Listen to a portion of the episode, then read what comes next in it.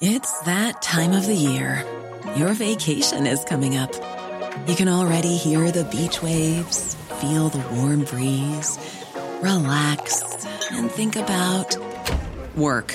You really, really want it all to work out while you're away. Monday.com gives you and the team that peace of mind. When all work is on one platform and everyone's in sync, things just flow wherever you are. Tap the banner to go to Monday.com.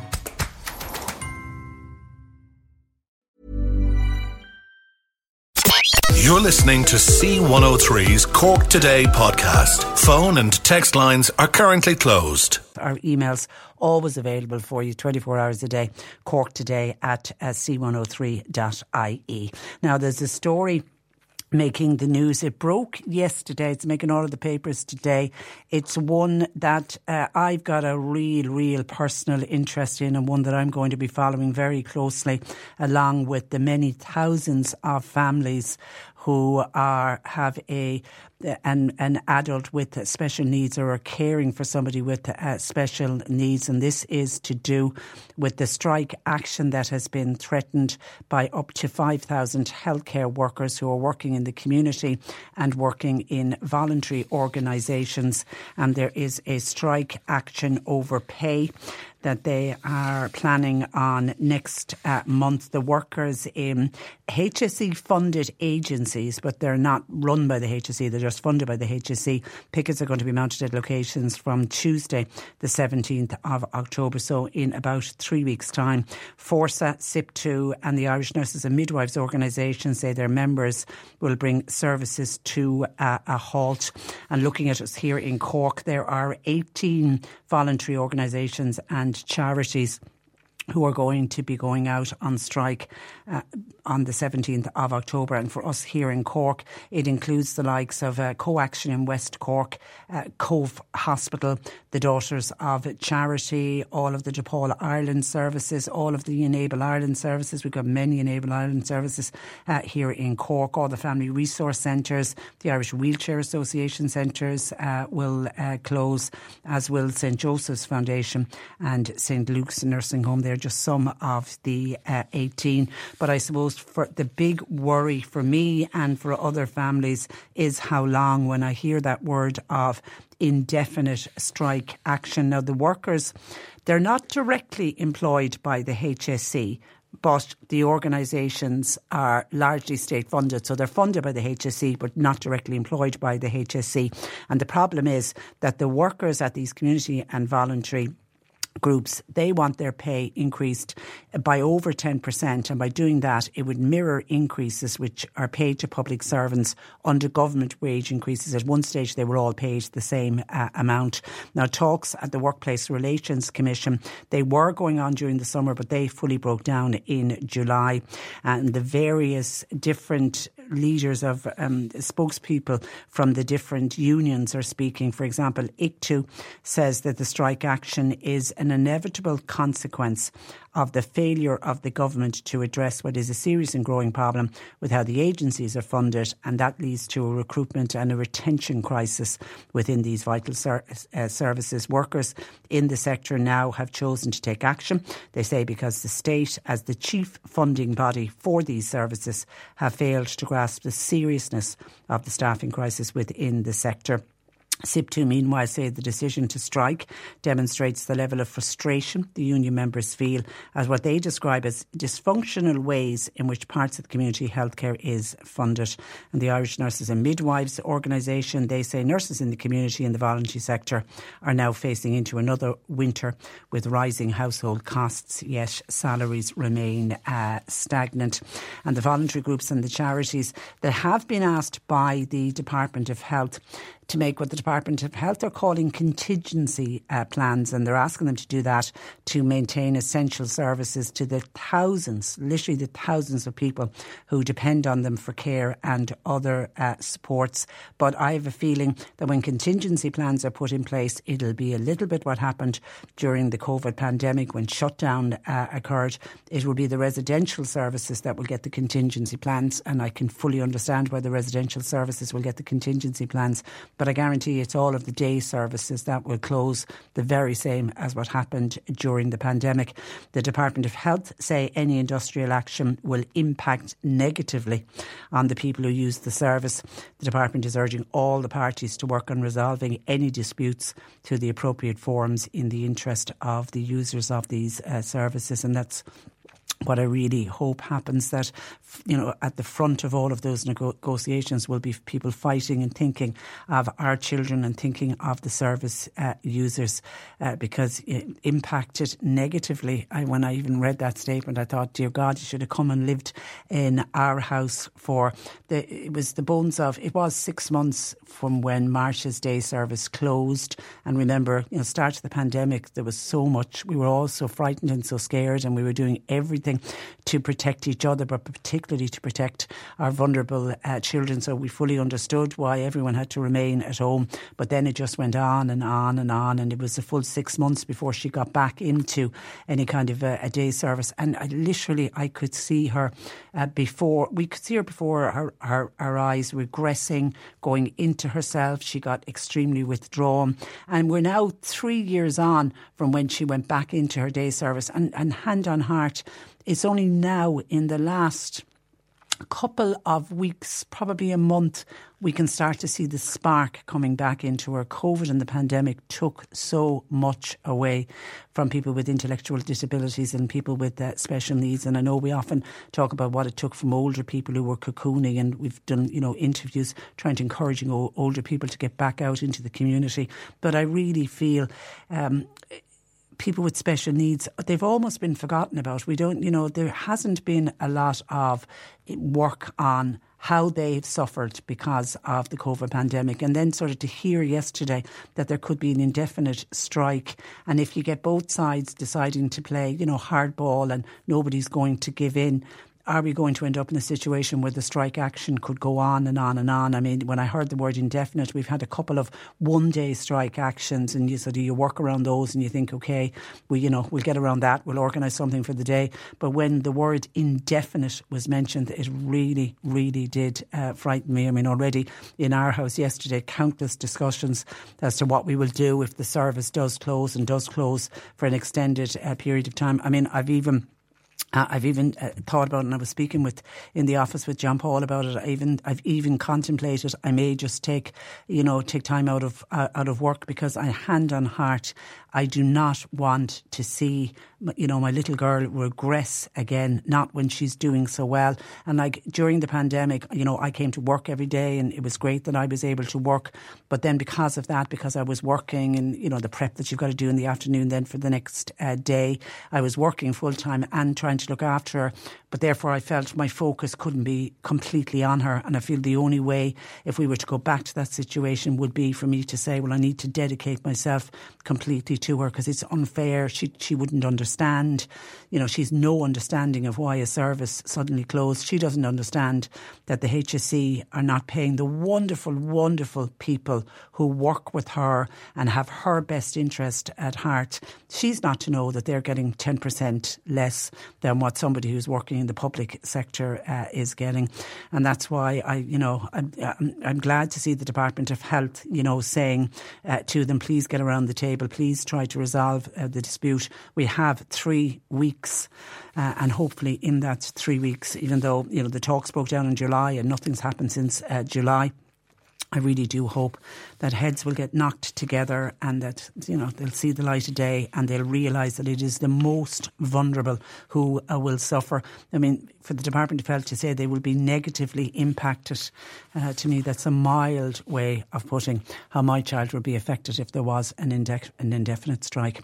And as I say, I'm just one of, we're just one family out of thousands of families who went to bed last night and didn't sleep as comfortably as they did the night before. Thank you to a listener. Lovely comments. I appreciate those. But saying, please God, this strike will be resolved uh, shortly. It's uh, and quickly. It's very frustrating that special needs always seems to be the bottom of the pile. God, I agree with you on that. At times it does feel it's just completely forgotten about. Uh, anyway, and that's not taken, as I say, the staff are just absolutely wonderful in what they do.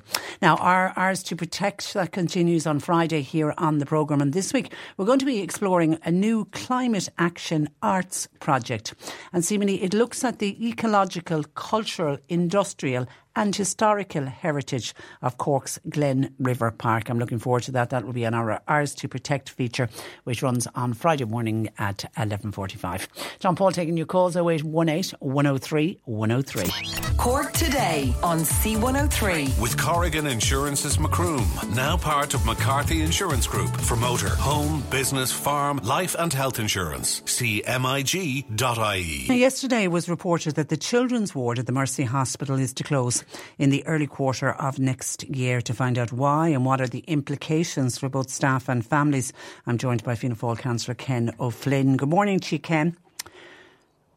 Good, mo- good morning, Patricia. Independent council. Sorry, my apologies. My apologies. I'm thinking of the past. Independent. Anyway, let me start now. You, I tried to block that out. Do you? Okay. Okay. You you broke you broke this story uh, yesterday, and then we reached out uh, to the Mercy Hospital and the South Southwest Hospital Group for confirmation, and we finally got confirmation uh, yesterday afternoon that what was initially a rumor is actually true. What? How did you hear? What was happening ahead of the announcement from the hospital group? Well, I was contacted by a number of staff that were deeply concerned of what was happening there. They were contacted by the Nurses Trade Union. Um, management uh, refused to engage with them at that time and confirm anything or deny anything. Having satisfied myself, having spoken to three or four members of staff on Sunday evening and satisfied myself with that, uh, reached out to the Nurses Trade Union. Um, there was pl- there was plenty of information that was just everything was just adding up correctly. Um, I wrote to HSE. I'm still waiting for actually an official reply from them. Um, I got a kind of a holding letter saying you will be, will be making an, an announcement shortly. Um, I know the Irish Examiner and yourselves um, received a reply from HSE since. I suppose really the what was highlighted to me was the worries and concerns not just of the staff about their own jobs. It actually wasn't about their own jobs at all. Their own jobs are secure and safe, and they'll be transferred to different areas and different divisions. The concerns of the staff were generally about the patients and the uh, rapport that they've built up with their patients over the last number of years there was serious concerns as well about the amount of people that are using the Mercy Hospital Children's Unit that are living on the north side of the city that don't have transport that have you know been coming there since the child was born or you know since a very very early age uh, um, and using the facilities there and built up a rapport with not just the medical staff but with the entire the entire facility. Um, and equally I spoke to people uh, yesterday who are from the North Cork region going out beyond Blarney up to Mallow that have um, that depend very much so on the services of of um, of the Mercy Hospital, and people that were very dissatisfied with the idea of moving everything to the central campus of CUH. As you probably are aware, aware uh, being the journalist that you are, the CUH have made an announcement to their 400 staff telling them that their car park will no longer be available to them. I heard that. I heard that yesterday, and I straight away thought of the Mercy Hospital staff who must have immediately been saying, "God, where, where are we going to park?" Exactly, exactly, uh, and you know they're that's been, they're being discommoded and being told to bus in or you know park your car at a different area and walk and walk in at all different times of night, um, and early hours of the morning. And weather. Um, and weather, and weather. That's true. Uh, but look, the reality is that the campus is overloaded down at CUH. I don't know when, when the last time you were there. Um, unfortunately, I, I, I, was there not so long ago, and I witnessed it firsthand the overcrowding, just even getting car space.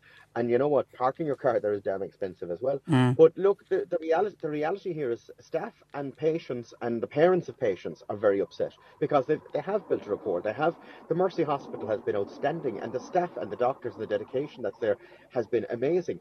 And what I'm saying to you, Patricia, is if something is not broken, there's no need to fix it. HSE has a tendency to come along and fix things that are that don't have a problem and ignore the pro- and ignore the big problems that are there in HSE. um, rather than upset, and upsetting people and upsetting staff. I, will it also, um, Ken? Will it also mean? will it also mean no emergency department for children at the Mercy no, Hospital? No, emer- no oh. emergency department for children. So you know, if you're coming in from North Cork, if you're coming in from Mallowbeen, all, all that direction, you have to travel all the way out to the CUH. You know, and you and you're going through then the the the CUH um, A&E, as I understand it. And there still hasn't been clarification on the oncology unit um, from HSE. I've, a- I've asked them particularly about that. I've had a number of parents upset saying, look, we're hearing this, the staff have told us this, and nobody seems to know where the oncology unit is going or whether whether it will be available. And we're hearing in the back channels and rumours and conversations that I'm having with members of staff and I'm talking to members of staff that are from doctors, from doctors to porters that are telling me this. And everything is, everyone is telling me the same thing. Nobody seems to know what's happening with oncology. Is it possible? Is it possible they would leave paediatric oncology there? Uh, it's uh, nobody seems to know, and nobody seems to have, have even thought of that.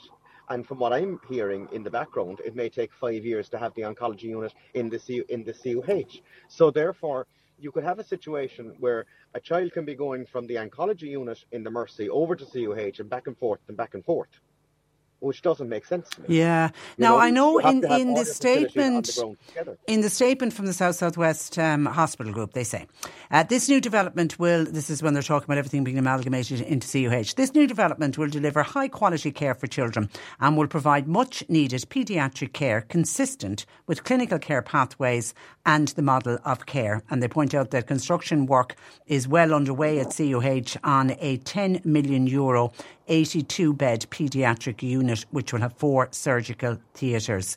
If it does have better outcomes for children, then surely that's what everybody wants. Uh, well, look, everybody wants a better outcome for their child. Absolutely, the prob- the possibility of, of this and the the, the the, probability of this happening is, is very very high. But what I'm saying is that there is a convenience there for parents. There's an A and E facility for children inside the Mercy Hospital. We can't expect to put if you're putting everything on the one campus that is overloaded at the moment and you know this policy of putting everything in the centre of excellence policy that the HSE and previous ministers of health um, have come up with. I'm not sure if it's the one model that fits all. And you know, d- deducting facilities and putting everything in one in one unit puts a huge amount of pressure. Mm. in one particular facility. And you have to think we're not we're not talking about cattle here. We're talking about human beings, and in particular, we're talking about children. And you have to ensure that you are providing a, a system where they are well looked after, where they are excuse me, I have a, I have a big truck. Uh, I don't know if you can hear that. Next no, you're okay. You're okay. Um, but you are talking about children that have built up rapport both with staff, with porters, with doctors, etc., that are used to using the facilities, that are used to coming in and out. You're talking very ill children, uh, and you're, t- you know, I, I'm I'm very concerned about that, and I'm concerned about the the lack of children facilities um, get, in the city and you know you're putting everything into one campus. Uh, campus yeah, but we know the last we, time you were in CUH, but it's absolutely. I, I, I was I was there earlier on in the year. I was and I hadn't been there for a while, and I was really taken aback by it. I have to say how just how busy it was. I actually felt for the staff. Yeah. We, we like, oh, but we know we know the health budget is to overrun by one billion for this year uh, alone. Is this a cost saving exercise? Well, you know what? I, I think you're probably right. I think you're probably right that it is say it's penny pinching and say and, and saving costs. But the reality is that it's children's lives. It's mothers and fathers that are depending on, on surgeons and nurses and doctors that they have built up rapport with, that are familiar with their files, that may be scattered. You know, I spoke to one member of staff and they were told that, well, you know, there's no guarantees you're going to CUH. There's no guarantees that you'll be sent out there. You may be um, put into a different department, into a different type of ward. You may, you may, you may, you may not be working in, in the children's unit in the next couple of months. Wow. And there's that uncertainty there as well. Yeah, somebody's so, bringing know, up about the par- parking and says, please don't mention my name, but I did hear from uh, somebody high up in uh, CUH that the staff are going to be asked to park at the park and ride out by the uh, city dump. I think they've already been asked to look at the park and I, rides, I, haven't I, they? I think that I think they've been asked, they've been suggested park and rides or take a bus or walk. Was and kind of a, a, a lot, a lot of uh, commentary coming in. People saying, you know, people who've attended and used the Mercy Hospital paediatric service saying, "Can't believe this decision. This decision is being made." Somebody else says it doesn't make sense to think of a city and a county the size of Cork could end up with only one children's ward in one hospital. It doesn't make sense, Correct. says the listener. no, none of it makes none of it makes sense to me. Uh, and you know, speaking to parents, speaking to the doctors, speaking to the nurses, speaking to everybody that has a stakehold in this. You know, the you know the Mercy Hospital, uh, your radio station and your sister radio station have done tremendous work raising funds for the Mercy Hospital over the years, and you know the good work that goes on in the Mercy, and you know the call and the the, the beyond um, after service and reach out that is there from the Mercy Hospital. And people have a lot of affection for that as well, and a lot of respect for that. And the dedication of the staff inside the Mercy is, is second to none. And as I said, I'm very much of the if it's not broken, don't fix it. Yeah, somebody else, Mary in Rathcoole says, Oh my God, what next? My two special needs grandchildren wouldn't be where they are today if it wasn't for the great work from the splendid doctors at the paediatric uh, ward of the Mercy Hospital. We now have two big worries uh, today because we're hearing about the closure or the threatened strike action of the community and voluntary uh, agencies. Special kids are just that special, but the worry and care is just now overwhelming. And that's from uh, Mary. And is it a fait accompli, Ken? I mean, do, do, do- I, I know you're, you're raising concerns, but can anything be done about it? From, from what I understand, it is a fait accompli. Um, the nurses' union are getting involved because everything has been kind of cloak and dagger, as HSE seems to be all the time. Uh, nobody is telling anybody anything, including management and staff. And you see the press release that it was released to yourself and uh, to other uh, journalists over the last 24 hours. Um, this would have completely come as a shock to us all if I didn't um, get the information from, from the nurses' union and staff that's the reality of it. Um, and, and that seems to be the way they're operating. And the idea is that they don't want to go to public consultation. They don't want to take anyone's ideas on board. They have their own idea from a central office in Dublin, and at the flick of a pen, they're making decisions that may look very, very good on paper and may look very economical and have saved them a couple of pounds here and a couple of pounds there. But they don't realise they're dealing not just with human lives, but children's lives. Yeah, and families and the stress that, that, that goes there. And And from Look, the and from the if your child if your child is sick, you have enough stress in your life Yeah. worrying about this. Yeah, and the staff, Ken, the the, the, the staff you've been talking to at the Mercy Hospital, are they very upset? Well, no, they're, they're they're deeply concerned, and not so much upset about themselves. You know, they, their jobs are secure, and they'll tell you that straight out. They said, but you know, there's parents that are going to be disappointed. There's, you know, that they're used to the facility inside there. They're upset about the patients. I, I have yet to speak to somebody who's upset about their own predicament. I, I, they're upset about the patients and the procedures and how people are being treated by the HSE. That's Okay. what they're upset about. Okay. Not themselves, honestly. And just one final one, just back on the parking uh, issue. Uh, somebody says, uh, Patricia, could they not make a deal with the Wilton Shopping Centre for the car park side of Wilton and make an overflow car park for the hospital? It would be convenient to staff. Surely it's a no brainer.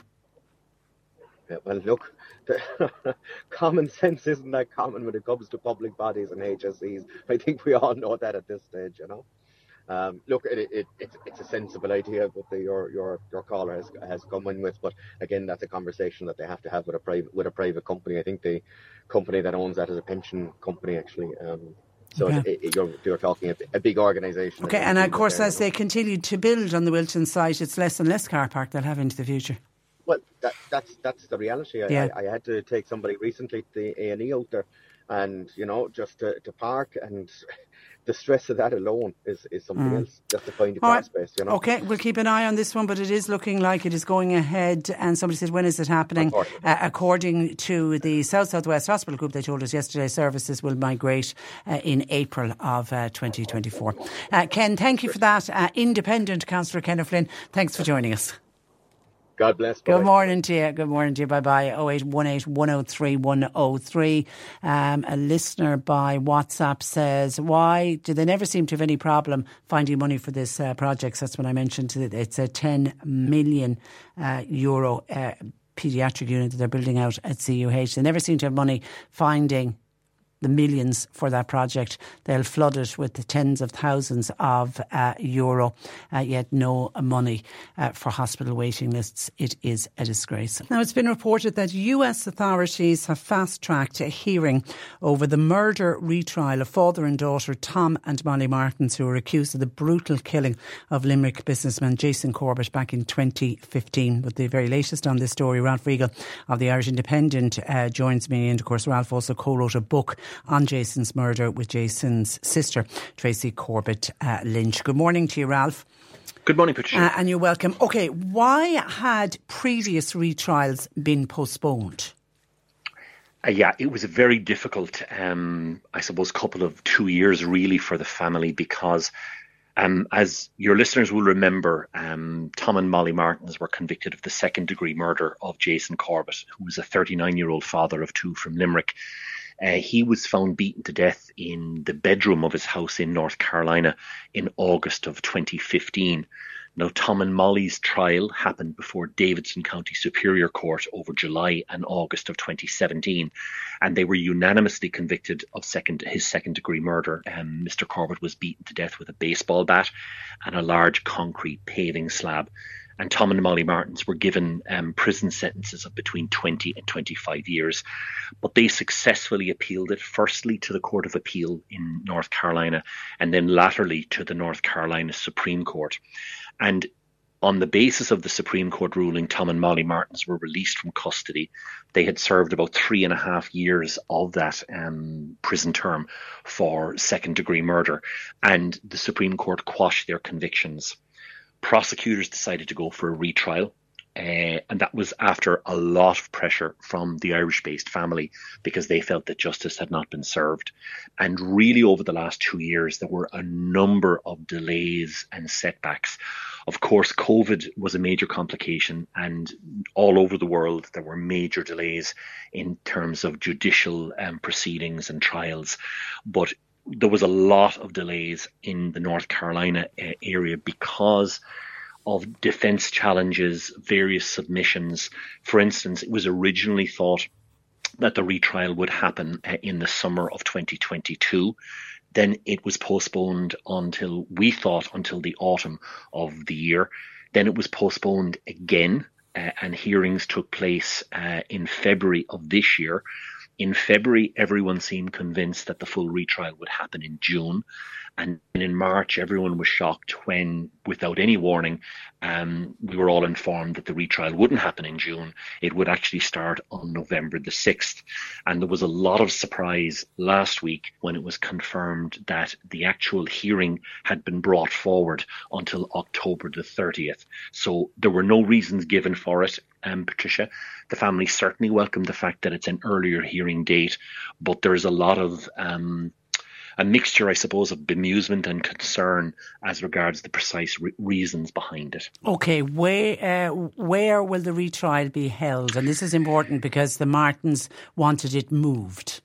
Yes, and the Martens effectively won with their application. And they made an argument that because of the level of media scrutiny on the case, and in particular because of a social media campaign.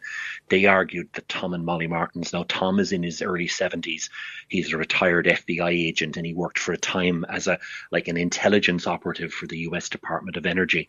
Molly Martens is 37 at this stage, and she had portrayed herself as a nanny, even though she wasn't qualified to be one.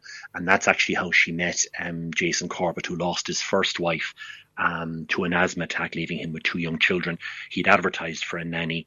Molly Martens applied for the job. They began a relationship and they married in June of 2011. And the Martens had argued that because of all of the publicity surrounding the case, uh, one of their lawyers actually went so far as to say that the social media campaign that targeted the Martens was organised by the Irish. And he said because of all of that, the retrial couldn't be in Davidson County. And that's important because Davidson County is quite a blue collar area, very much a working class community. And the Martens wanted it transferred to the nearby county of Forsyth County, uh, particularly to the major city of Winston-Salem. Winston-Salem's a very big city. Um, it has quite I mean, it would be seen as far more white collar than blue collar in contrast to Davidson County. And that was seen as more in favour of the Martens on the basis of their background and the fact that Mr. Martens had been a federal agent. Doesn't change the hard evidence that will go before the court. No, it doesn't. And there's an awful lot of, I think, strategy that goes into these things. So, in point of fact, it's going to be in a brand new courthouse. There's a new courthouse going to be commissioned in Winston-Salem within the next fortnight.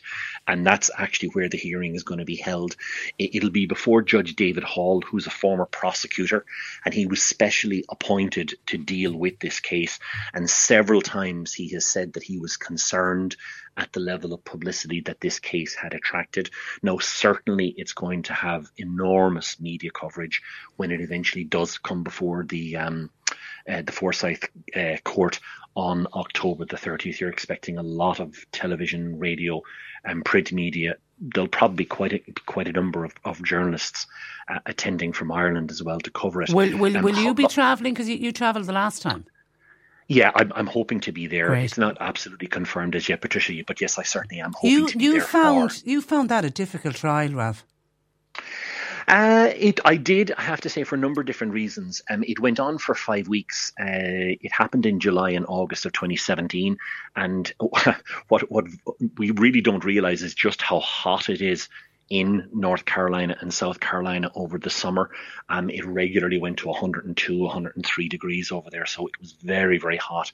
Uh, the time difference was a major challenge. So, for instance, Patricia, the trial might finish at five o'clock US time. That's 10 o'clock here, which means we're right on deadline. So you're rushing to get copy over.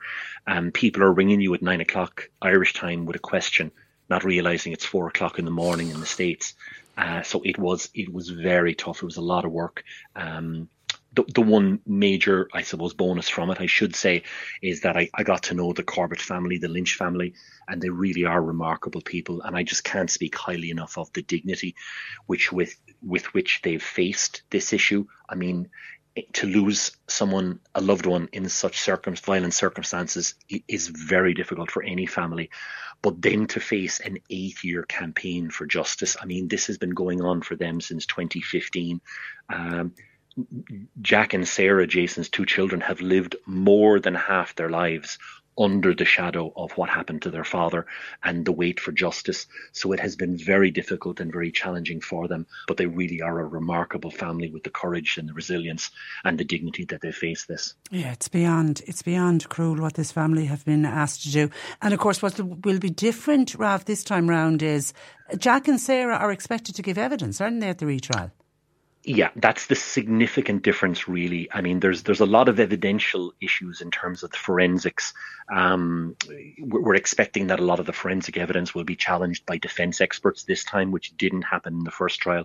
But the the, the major difference is the fact that we are expecting direct evidence to be offered by by, by Jack and Sarah.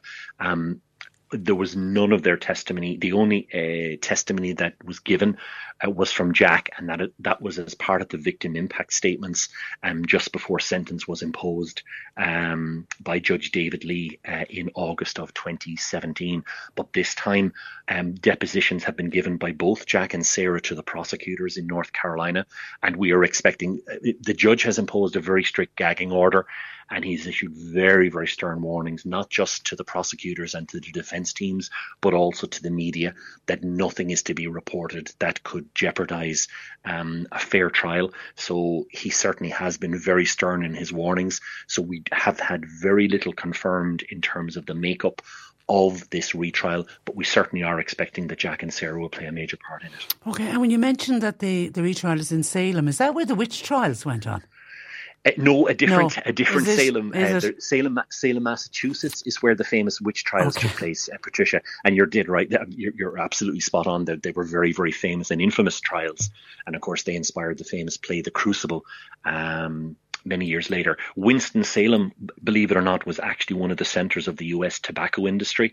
Um, it's a very, it's a nice city. I mean, would I describe it as? It's certainly not like a New York or a Boston or whatever, but it is quite a pleasant city. And a lot of people even may not realize the connection. But if, if anybody has ever smoked Winston's Winston cigarettes, yeah, Winston's, yeah, yeah. yeah, that's and I'm, I should say that I'm a lifelong non-smoker, okay, so I'm not advocating. I just I, I never smoked them, but I, I remember seeing them in, whenever they do the old uh, TV ads about tobacco. It's Winston cigarettes come up. Exactly. And actually, that's where the name comes from. The name Winston came from Winston-Salem, which was very much one of the centres of the tobacco industry in the South. Okay, all right. Um, so the 30th of October, um, and the family, uh, some kind of relief for them that at least is going to get underway. I think very much so. I think we're at the stage where the family really need closure on this, and I think everybody is hoping that they get the justice that they've fought so very, very hard um, for. It, it's going to be difficult because I think no matter what country you're in, retrials are always more challenging than original trials.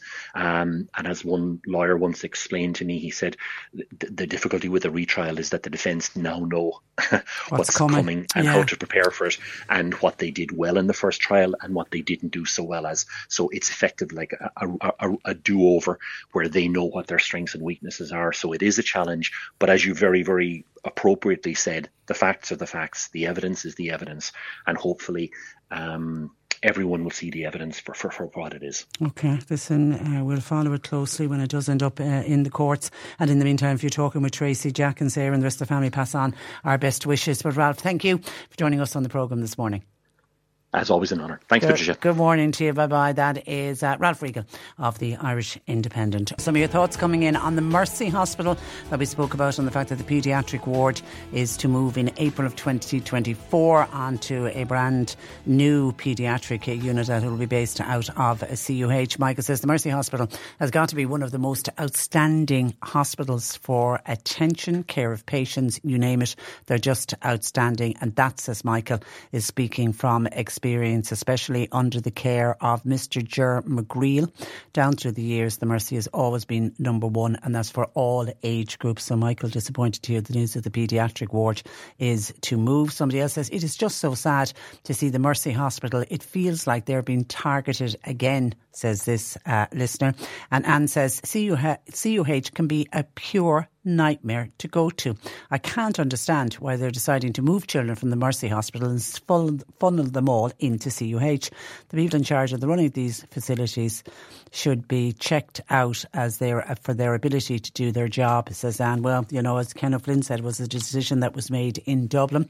Are they actually on the ground to see what is what is happening and the superb level of care that's given uh, by the Mercy Hospital? And I thought it was interesting to hear because how it came to Ken, Councillor Ken O'Flynn's attention was uh, he had been contacted by staff who were who were worried about this was before the announcement was even made uh, yesterday, and uh, he said like when uh, when I asked him how upset were the staff, I was thinking were the staff you know were they not happy about having to relocate and maybe for some of them the extra travel times etc. For some they might live near a CUH, but he was saying it was nothing to do with the staff themselves. They were just all worried about their patients, and that'll just show uh, the care that's given by the staff at the Mercy Hospital.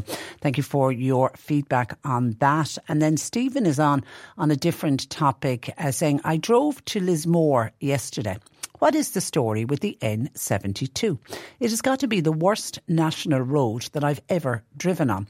It reminds me of our own Ring of Kerry, but 30 years ago. It's simply atrocious.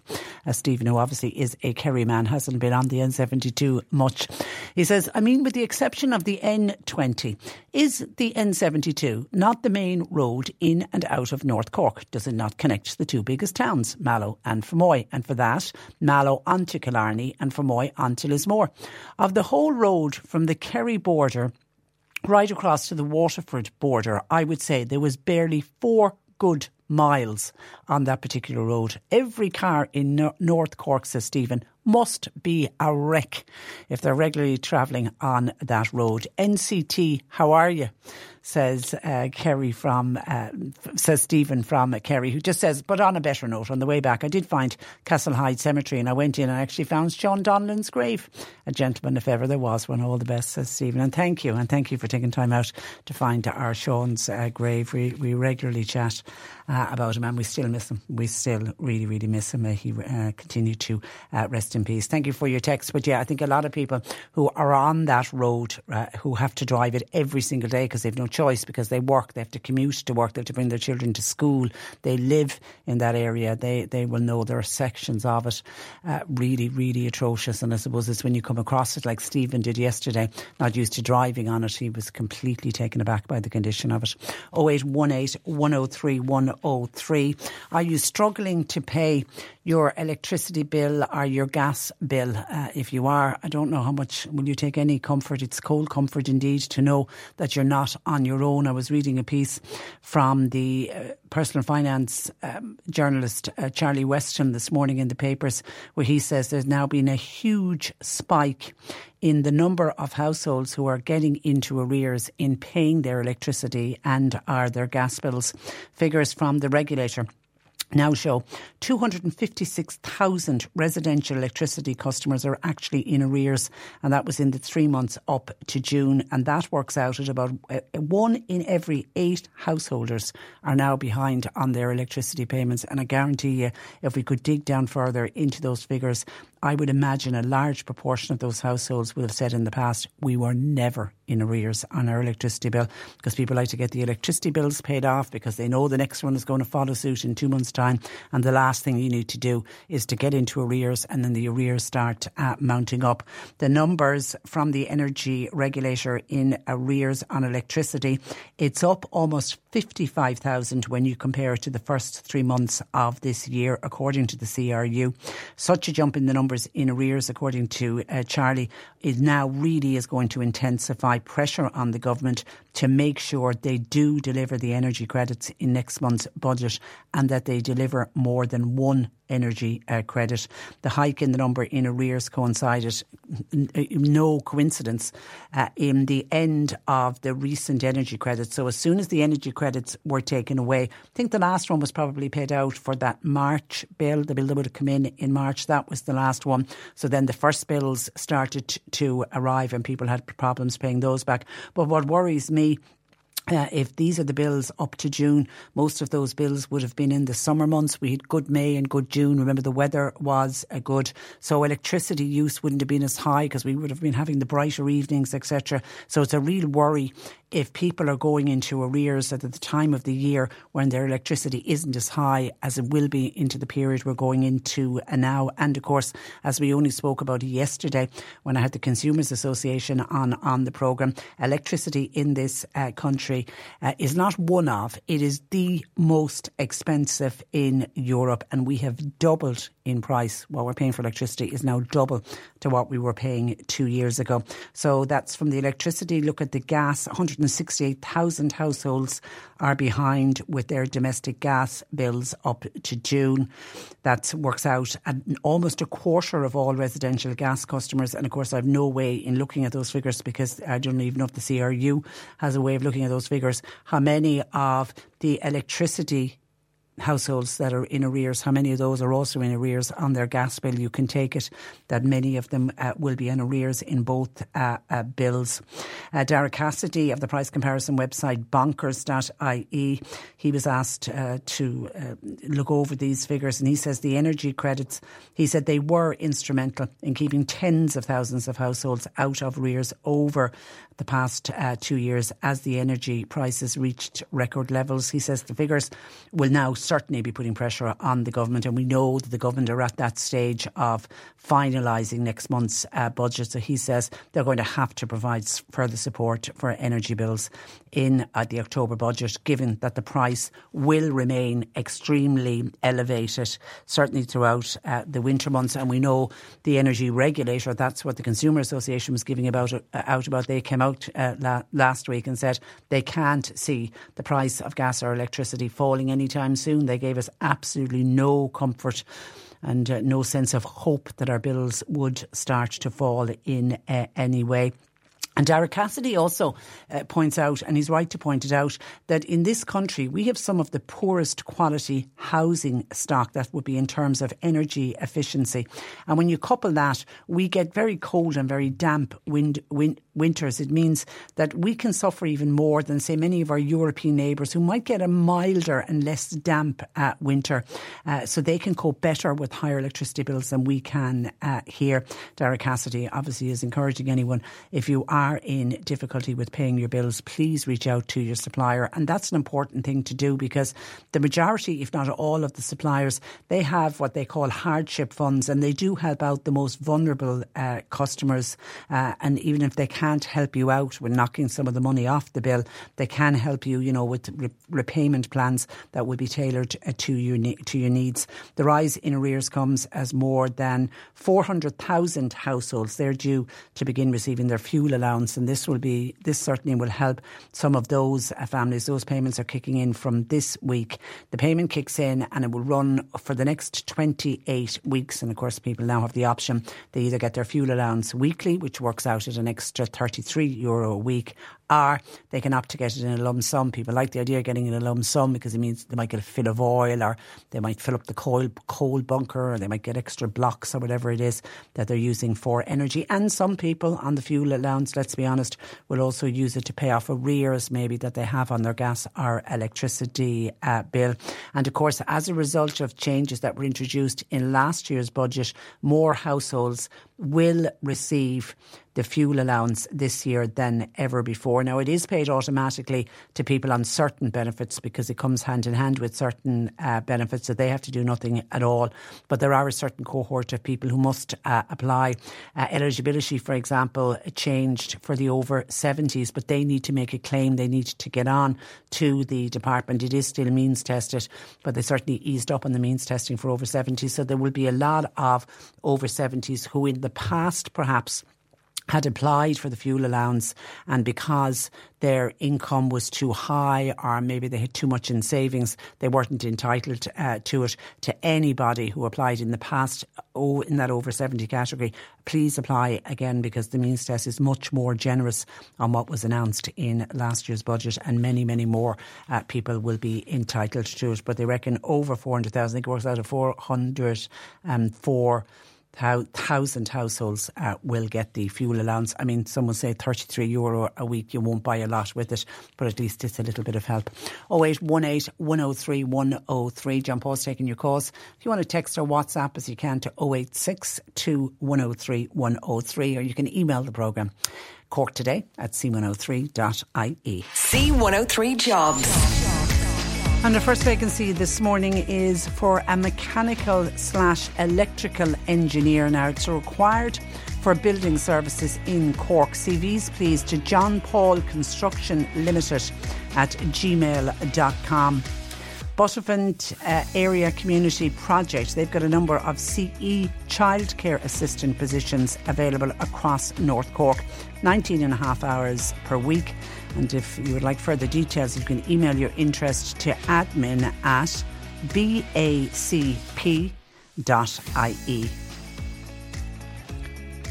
Mobile tyre fitters are wanted in Mill Street. It's to provide call out and breakdown services. Supply with an email to hr.ohtires at gmail.com or you can phone them, text them or WhatsApp them on 087 259 8825 and a part time accounts assistant is wanted to work at Munster Drone Services in Mill Street. CVs and a cover letter to hr at munsterdroneservices.com.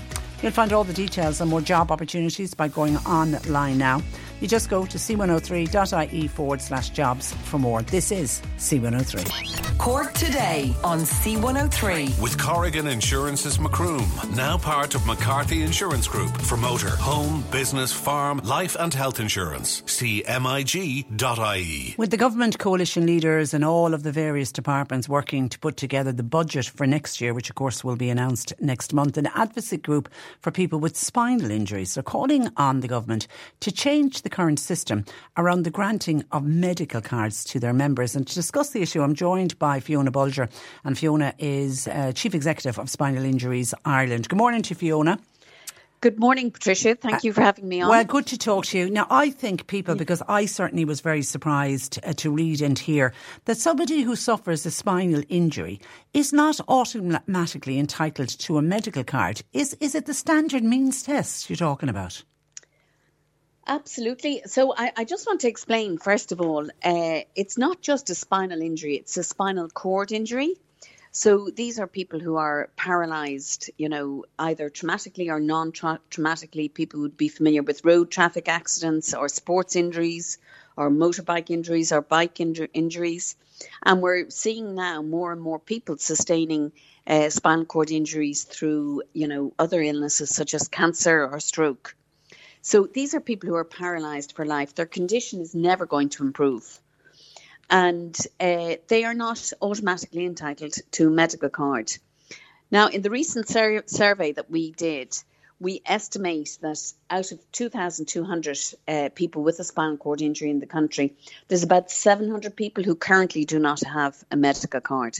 So we're not talking about a huge ask to government. You know, 700 med- medical cards in the scheme of things is not a huge amount. And the other most important uh, ask that uh, we're asking the government to look at is that not to review people on a one or a three year basis, but to stretch that out to 10 years. Because the impact, if, if, if somebody's reviewed on a year to year basis, they they are worried so much that they're going to u- lose their medical card. They stop start stockpiling catheters or stoma bags, and then they um, they have the whole worry that what's going to happen, what you know, the costs that are involved if they don't have a medical card, they've no access to community services. If they need a new wheelchair, they don't have access to that. And that has a huge impact on people's ability to work. Yeah, because at the because end, they won't work if they think they're going to lose their yeah, and at the end of the day, and as you pointed out, this is a lifelong condition. So reviewing people on their medical cards, it's not like they're suddenly going to get better from one review to the next review. Exactly, exactly. And you can imagine the stress of asking, uh, you know, having to answer questions like, has your condition improved? Yeah, yeah and then getting all the paperwork together because it's means and getting all the, yeah, your financial yeah. papers and everything together. You know, yeah, it's a stress. It's a stress that people don't the need. Importance of people. Sorry, it's a stress. I'm saying that people don't need. Absolutely, but people underestimate as well the ability for people to participate fully in society after sustaining a, a disability like a spinal cord injury. So last week we were in Leinster House, and um, you know, I mean, all, all, the politicians are very supportive of our cause. We had a great meeting with uh, Minister Anne Rabbitte, who's Minister for Disabilities, and you know, we'd be hopeful they're listening to to it. But but Dr. Emer Smith, who's um, the rehabilitation physician at the National Rehabilitation Hospital, she was in Leinster House with us, and she emphasised to all the politicians that, you know, the ultimate goal for people when they go to the National Rehabilitation Hospital is to return to work. And that has such enormous social, psychological, and intellectual um, fulfillment for people. And it gives them a sense of achievement after sustaining their injury that they continue in the working life and they continue to contribute to society. Do, and do you, would you hear of some of your members, uh, Fiona, and would you know of some who've admitted that they've turned down work for fear of losing that valuable medical card? Yes, absolutely. People are afraid of their lives. They're afraid to buy a house.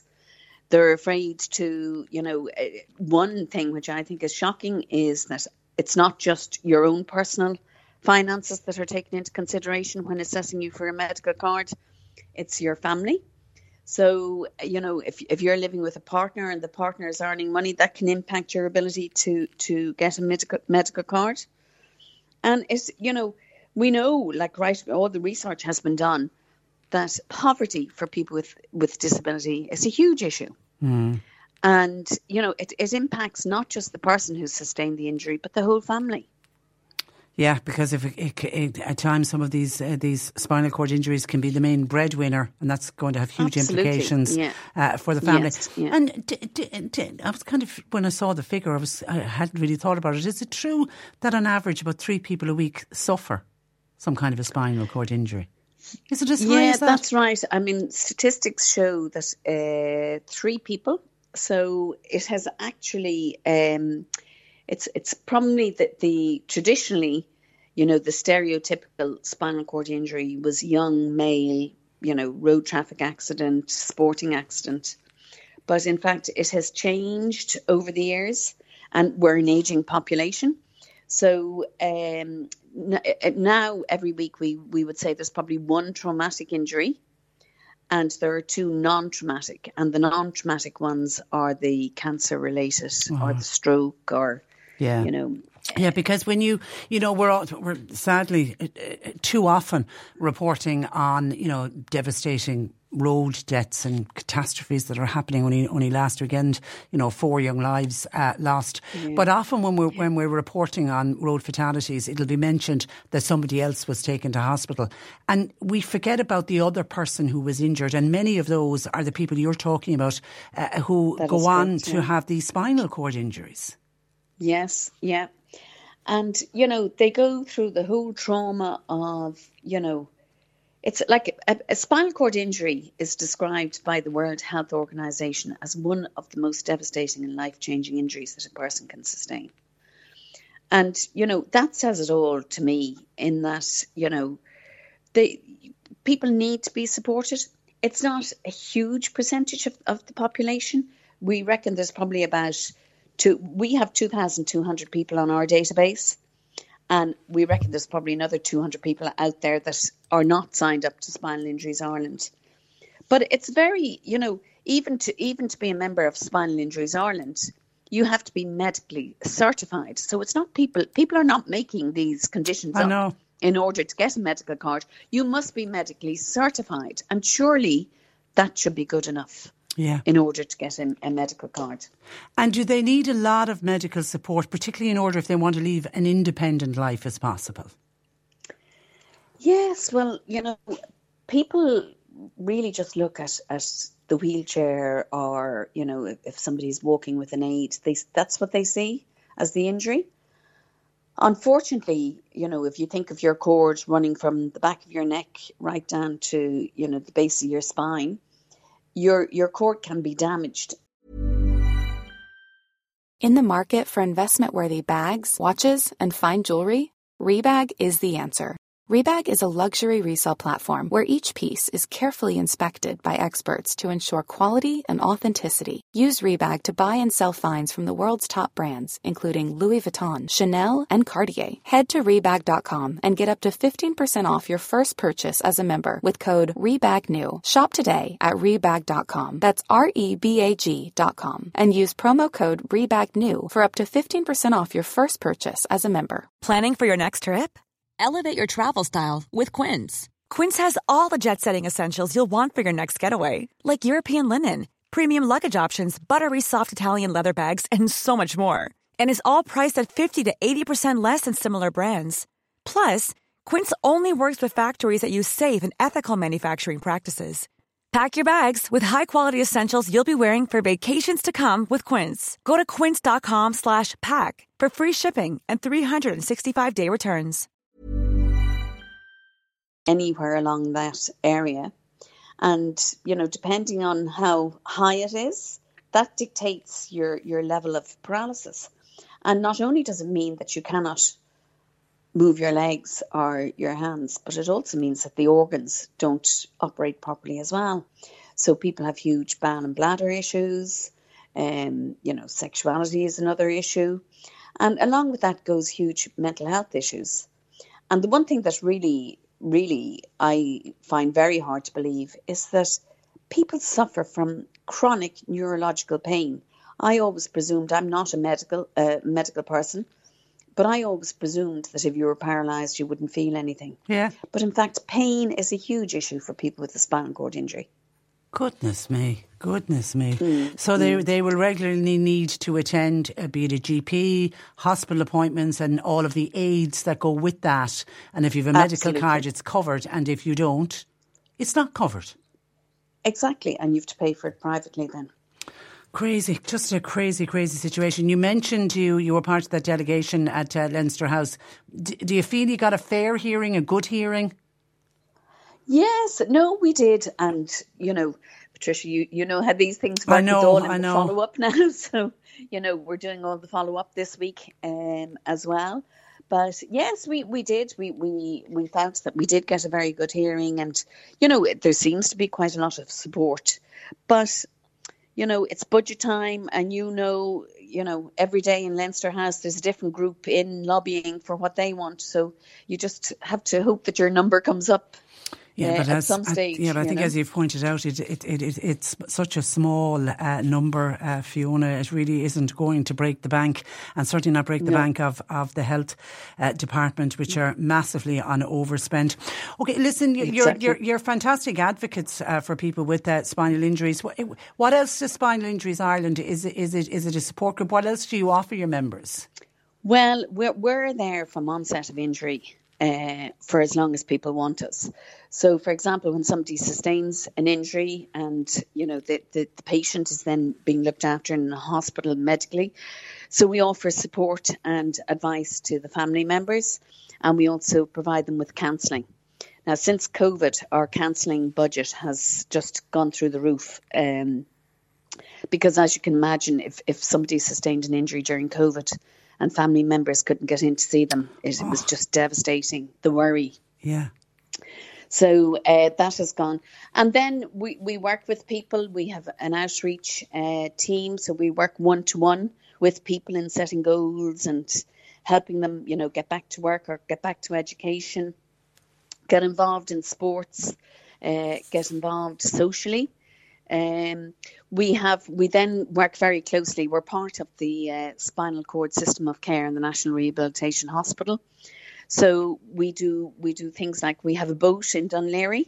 So we bring patients out when they're inpatients in the NRH.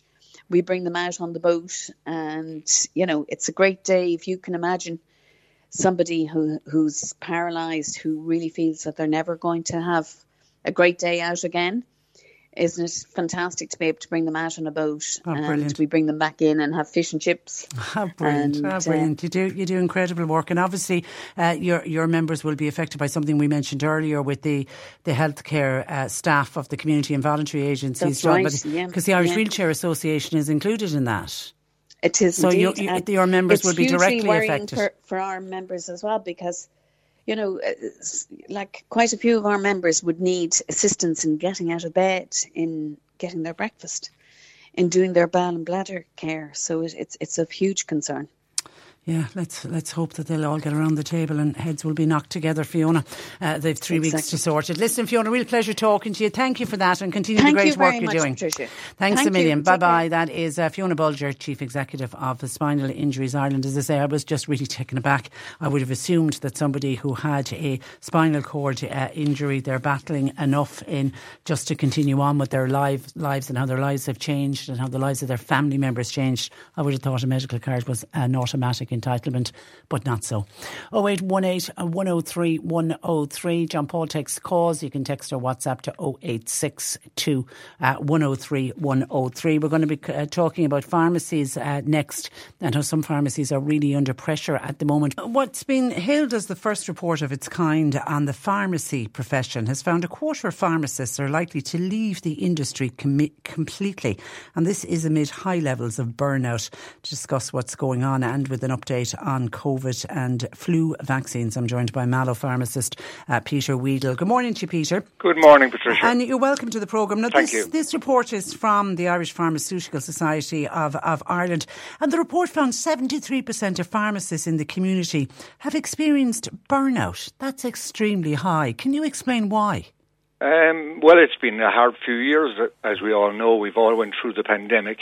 And I think during the pandemic, pharmacies stepped up and kept open and looked after their customers and patients, uh, you know, visiting people and a huge amount of vaccination as well. But I think post pandemic, if we can put it that way, um, you know, everyone is stressed out and everyone is exhausted and there hasn't been enough time for recovery. And what we're seeing is a lot of pharmacists who are just saying, you know, enough's enough, I'm leaving. They can go off to industry, to hospital pharmacy, uh, or, and there's a lot of them going uh, back to college and doing medicine. They, for some reason, they seem to think medicine's an easier career. I think they might be in for a shock. But. Goodness, goodness me! And reading down to uh, the report, getting cover seems to be a real problem for some. Oh, it's it's huge, Patricia. I mean, again, pre-pandemic and during the pandemic, we would have had six pharmacists in our pharmacy, including myself. Uh, we're now down to three, and we just can't get anyone for the last year. So we've been working with getting locums, and some days we we can get two or three locums, and other days we can't get anyone. So it's just impossible. It really is difficult. Are we not training enough pharmacists? Well, we are. I mean, we opened up the School of Pharmacy in UCC. Well, the the 20th year now of intake this year, and um, producing 70 graduates a year. So the number of pharmacists on the register is going up dramatically every, over the last number of years. But they're all going elsewhere. You know, I think something like 20% went off to medicine um, and studying that, and they're going to industry and, and elsewhere, or just going out of the profession altogether. You know, they're highly qualified, highly educated people, and they just say, enough's enough, let's go and do something completely different. And I'm, I'm just thinking of, of a pharmacist working, say, a, a solo pharmacist working on their own. D- does that mean no lunch break? Because, I mean, isn't the law there that you, you can't leave the pharmacy? Correct. Uh, you're absolutely right. And uh, even in our own pharmacy, Patricia, like um, a year and a half ago, I said, that's it, we're going to close for half an hour for lunch. So from 1.30 to 2, we actually now close. And I'm sure some people might have been annoyed about that, but we just said we needed to take a break. We yeah. needed to ensure that we could get, uh, you know, something to eat, uh, attend to the necessities of life, and and you know reset and come back again. But a lot of pharmacies are operating, you know, long hours right through lunch breaks, and they're not getting lunch breaks and not being able to get toilet breaks. Goodness me! And then if they can't get a, a locum, say, to cover a holiday, it's quite possible holidays. No, no holidays. Whoa. No holidays. And, yeah. and what is the solution, Peter? Um, well, there's a lot of solutions, and a lot of them were covered in the report. It probably doesn't go deep enough because the Pharmaceutical Society of Ireland is a regulatory body. It's part of the effectively of the Department of Health. So there there are a lot of solutions provided in that but there's a huge level of uh, you know administration, regulatory burden. There's been no increase in in uh, the health services like the GMS fees in over 15 years. Limited career progression, no chief pharmacist, so we've we're we're effectively leaderless for the last decade or more. You know where you need someone to drive the profession at a governmental level who has a vision for the future. There is no vision. It hasn't been there, and obviously challenging working conditions have been there as well. So, the, and there's been very slow progress on on things like um, electronic prescriptions. I mean, um, in Mallow, between the GPs and the pharmacies in Mallow in 2016, we introduced an e-prescribing service. This was electronic prescriptions. Yeah. Now, with the pandemic, we've had the Health Mail introduced, which is effectively uh, electronic transfer by email of prescriptions. But that's not electronic prescribing. So we're way behind the curve in using technology to make uh, the whole health system better. Uh, and that needs to be implemented, you know, should have been implemented 10 years ago. It's frustrating, and I can hear the frustration in your voice. Mm. There, there are solutions there. Yes, but nothing, nothing yeah. seems to be happening. And also, I mean, the, the, there's a lot of frustration in pharmacy when they look at the developments in, in other jurisdictions, Canada, Scotland, the list goes on. Of you know, we've seen what pharmacy could do with vaccination, and they did that. And there's lots of other roles and lots of other administrative things that could be taken out of the way of pharmacy to provide better health care to the nation. Again, all covered in the report. A lot more things to be done. And then I'm compounded now at the moment by massive drug shortages, which I'm sure are affecting a lot of your listeners um, literally on a daily basis, where we just can't get certain medicines. It's a crazy situation. And then I take it you and your staff face the brunt of that when, when patients get frustrated because they yeah, want their medicines. Yes, oh, absolutely. Um, you know, we had a gentleman last week who threw a phone at one of my staff. Ah which isn't, you know, I can understand the frustration, but uh, it was unnecessary. Yeah, uh, yeah. And if you face into situations like that on a daily basis, then you know it's wearing on on all the staff, and you know they, they their resilience gets worn down over a period of time, as we all do with, with the frustrations, as we all do. And in the midst of all of that, and I, and I saw the Department of Health uh, mention uh, check in with your local pharmacy. You're now at that time of the year for the autumn uh, autumn booster time of the year. So so let's talk for a couple of minutes. Uh, I suppose about COVID uh, first, uh, Peter. Yeah. Who's entitled to get the, the latest booster? Oh well, that could take a long time. Okay. um, it, it, it, it, it, it's again, it's got very complicated. But effectively, healthcare workers are all covered for COVID and flu for free. Anyone over 65 years of age, uh, COVID and flu both are free, uh, courtesy of the HSE.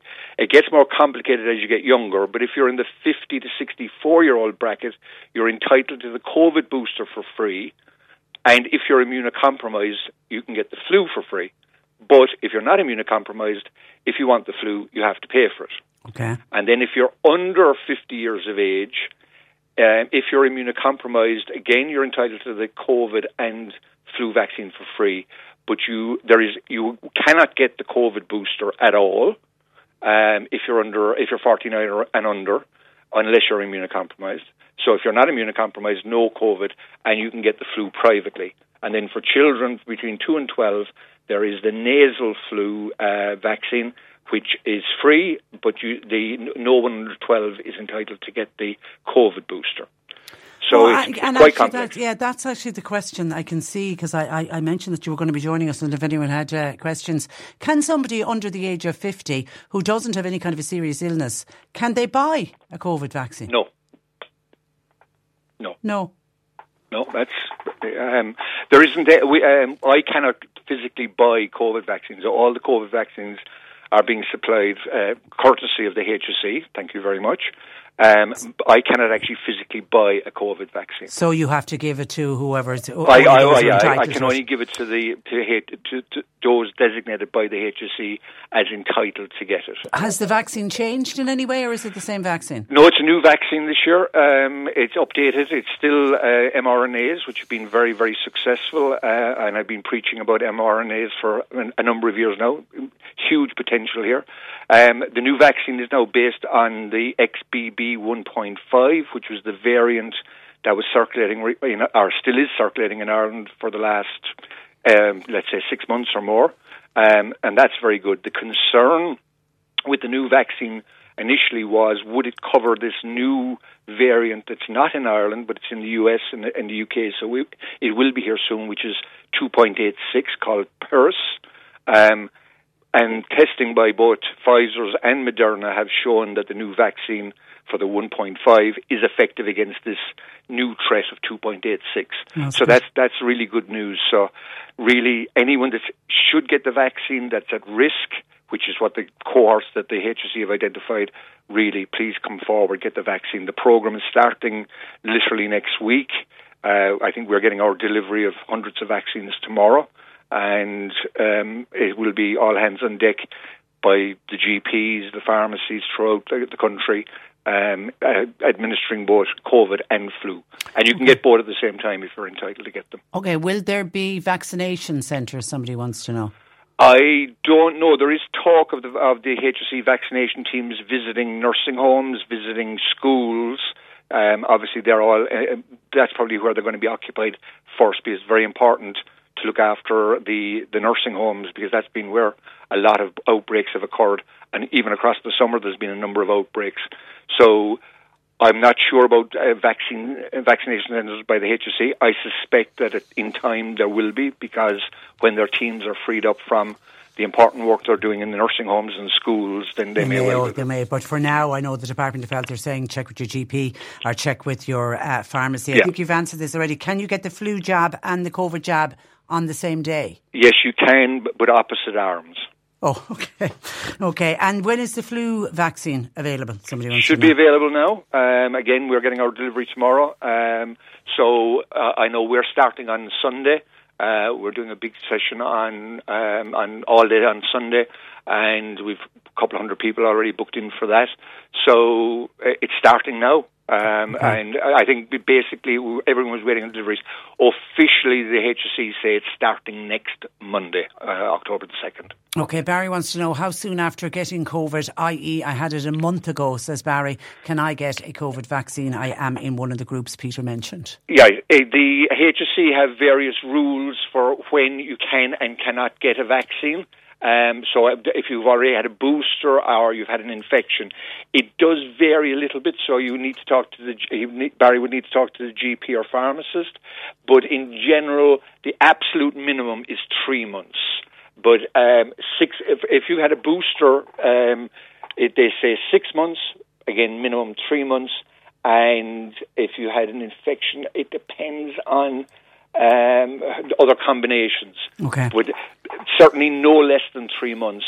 But realistically, I think they're recommending six months. Okay. Is uh, is there a lot of COVID circulating at the moment? Well, the, uh, at this point in time, maybe not as much as there was in August. Certainly, we saw a huge amount of uh, antivirals in the month of August, and um, got sold out of COVID tests umpteen times across August. So there was a there is an awful lot circulating. It's endemic in the population now. In other words, we're living with it, the same as flu. Um, it is it is a significant threat to those that are vulnerable, obviously those with chronic conditions and, and the elderly with chronic conditions. So, um, you know, we've just got to keep on doing what we're doing. We, we, we, we're winning the battle. We haven't won yet. Okay, but if you saw a lot circulating in August, do you worry about the winter months? I am petrified. Yeah. My, my, my, my staff keep on giving out to me for being pessimistic, and I'm not a pessimist, I'm an optimist. But uh, yeah, I, I, I think it'll be Armageddon come December into January. Um, and it will be back on the news. It'll be hospitals overflowing, trolleys. Uh, please don't come to emergency departments. That's my prediction for the new oh, year. No. Oh no! Uh, on that uh, happy note, uh, not too happy note, we leave it. Uh, Peter, listen, pleasure as always. Thank you for that. Thanks, Patricia. And thanks uh, for joining us. That is uh, Peter Weedle, who is a pharmacist in Mallow, and just the very latest on the COVID booster for autumn, and also for the you go out and get your flu jab if you are entitled to it. Jerry is reacting to Stephen, who contacted us from County Kerry to say he had occasion to drive from Kerry to Lismore yesterday and he could not get over the state of the N72 and described it as possibly the worst national road that he has ever driven on. And he reckoned when he, at the road from the Kerry border to the Waterford border, he reckoned there was barely four good miles uh, in it. Jerry said the condition of the road from Cullen to Clonbanin Cross is like a bouncy castle, according to Jerry. Once you go across the border into Kerry, the roads are perfect. Why are our Cork roads so bad? Now, local Independent Councillor Frank Roche was listening to Stephen's comment and he's also contacted the programme. Um, good afternoon to you, Frank. Good morning, Patricia. Uh, you're welcome. Now, you, uh, while while I'm assuming from the comment I'm looking at here, you have sympathy for Stephen, but you kind of have an explanation as to why it's so bad.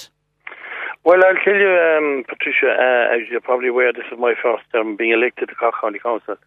And I promised the people back in 2019, if they got me elected, that I would get the N73 upgraded. Now, it was only this weekend, actually two years ago, I was organising my third protest on the N73. I remember talking to you from it. And we, in fairness to the hauliers and the local people and the people that were using the road, they came behind me. And we, we actually, on three occasions, we protested on that road and we, we blocked it for a short while. Now, I fought very hard with the TII. I fought very hard with the, the minister. And in fairness to the county council engineers, they did their level best to help us everywhere along the line. Now, in the last two years, we have seen the way that that road has transformed. Clogher Water Dyke is absolutely brilliant.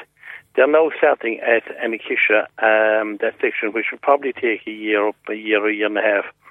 So, to be fair, I can't really be pushing TII to do anything on the N72 until the N73 section finished. But I will assure you, if the people come behind me and elect me, and when I get elected the next time around, I will be specialising on the N72. Because, do you, but because do you agree with Stephen? It is bad. It, it is. Bad. It's very bad. There's nobody denying it. There's nobody denying it. But why I'm not actually pushing at the moment for the N72 is we can't close the two roads at the one time. Yeah, yeah, and and, and you, you are right. You are right. The the works that have gone on so far on the N73, it's like night and day. The difference. It's a road I know uh, extremely well when when I have occasion to travel back to Clonmel to see family. Uh, so it's a road I know well, and it's like night and day. The difference uh, in in the new stretch. Well, the, the, the, work they're doing at the moment in Annakisha, uh, we can see what they've started a number of weeks back. It, it, it's going to be similar in Annakisha. And yeah. the whole road from, from Mallow to Mitchelstown will, will be very, very good at that stage. And like, you'll say, why am I not pushing for the N72 at the moment? That when they'll be closing the N73 Annakisha section, there'll be an awful lot of from Race Cross to Mallow being used uh, in, in the bypass um, because of the close down. So we can't really start working on the Okay. N72. Yeah, and, and, I, and look, I do I'll be accept that. But are you going to have another battle? We know how long the battle took to get the work on the N73 uh, completed. Uh, Will you have well, another I- battle for the N72? I'll guarantee your, your listeners, um, when I started in the N73, people were- were kind of, they were nearly laughing. You know, sure, look, there have been previous politicians for 40 years. The land was bought 40 years ago. There's nothing can be done, right? I will absolutely guarantee the people, if they re-elect me, which I'm sure they will next year, I will get the very same work done on the N72. And and is it just the amount of road that we have in Cork is the reason that we have stretches that are so bad in comparison, say, to like people are saying the roads in Kerry are much better, the roads in Waterford are much better, but they don't have as much roads to cover. Is is that part of the reason? But you know, we've four or five times the amount of roads in County Cork as, as, as any of the other counties have. And what, what the other that I must, I, I'll have to start actually as well is the road tax for everybody that's paying here in County Cork. That's all going up to Dublin Central, and it's being distributed in. It's being divided out and dis, and, and being distributed. out. Now, sadly, there's roads in Leitrim being done out of Cork's motor tax. Now, my opinion is that Cork's motor tax should be kept in Cork for the Cork roads. Yeah, but then what happens in Leitrim? They don't have as much road tax coming in. There has to be a fair system of dividing it. But I will accept we never seem to get our fair share of it here in Cork, regardless of how enough. much we pay in. Because if you go down that route, you're going to have the Dubs saying, who have the highest proportion of road tax, they want to keep all their money. So, you know, I'm always slow to go down that route. But we just don't seem to get our fair share here in Cork because of the amount of roads that we have. Sure, we, we, we've so Pierre, uh, we've way more roads than any of the other counties. And in fairness, our engineers, they are, they, in fairness, they are concerned. You'd meet them and talk to them, they're very reasonable people. But when you have money, you can do nothing. Yeah. Okay, all right, but that's a, a kind of an explanation for Stephen in Kerry when he goes back again on the Lismore Road. He'll just have to put up with it certainly for another while. Well, you can tell Stephen if he's travelling this road in this road in, in two to three years' time, I will have it upgraded. Okay, all right, Frank. Listen, thanks for that and good luck with it. And thanks for joining us. That is independent uh, councillor from North Cork, uh, Frank uh, Roche. Now, some other of your comments coming in. Miriam and Bandon uh, was listening to the piece on the news with the childcare workers. We spoke about them last week. We know they're on a three day strike action, isn't it? They're out Tuesday, Wednesday, and Thursday. With today, uh, they're taking their protest to the gates of uh, Dáil Éireann. Miriam and Bandon, though, isn't very understanding, I think, of the childcare workers and the providers. She said, What do they actually want? They are already receiving government assistance. Then in the afternoon, parents are paying to have their children looked after. I had children, I paid a babysitter. Then uh, they went to a creche, and then at one stage, a neighbour and myself clubbed together. I would take hers one day, and she would take mine on another day. I feel we are becoming a society looking for everything for nothing. Now, I think the creche providers will say that while they accept they're getting government assistance, they're just saying the core funding that they're getting is not enough for them to pay their staff. So I think I think that's the point, and that's the reason that they're out. And so many creches have closed today, which I'm assuming has a knock-on effect for parents trying to get their small ones uh, looked after for the next uh, three days.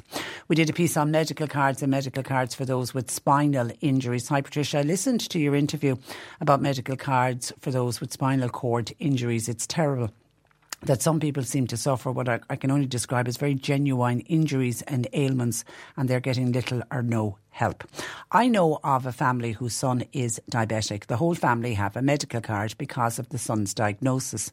Like that to me makes no sense at all. Why would the parents get free medical assistance when it is their son who is sick? They aren't well off, but they aren't poor either. Diabetes is bad, but surely there are worse conditions that people need help with.